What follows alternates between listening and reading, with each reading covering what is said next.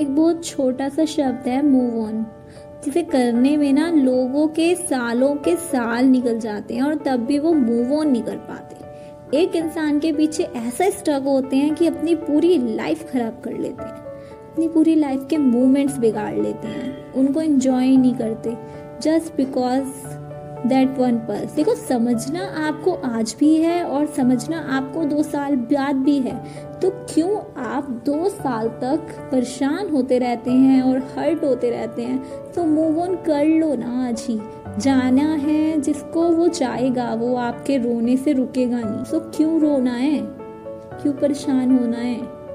जहाँ दो साल बाद करना है, वहाँ आज कर लो। जो आज नहीं आया, क्या वो कल आ जाएगा? सोचो सोचो।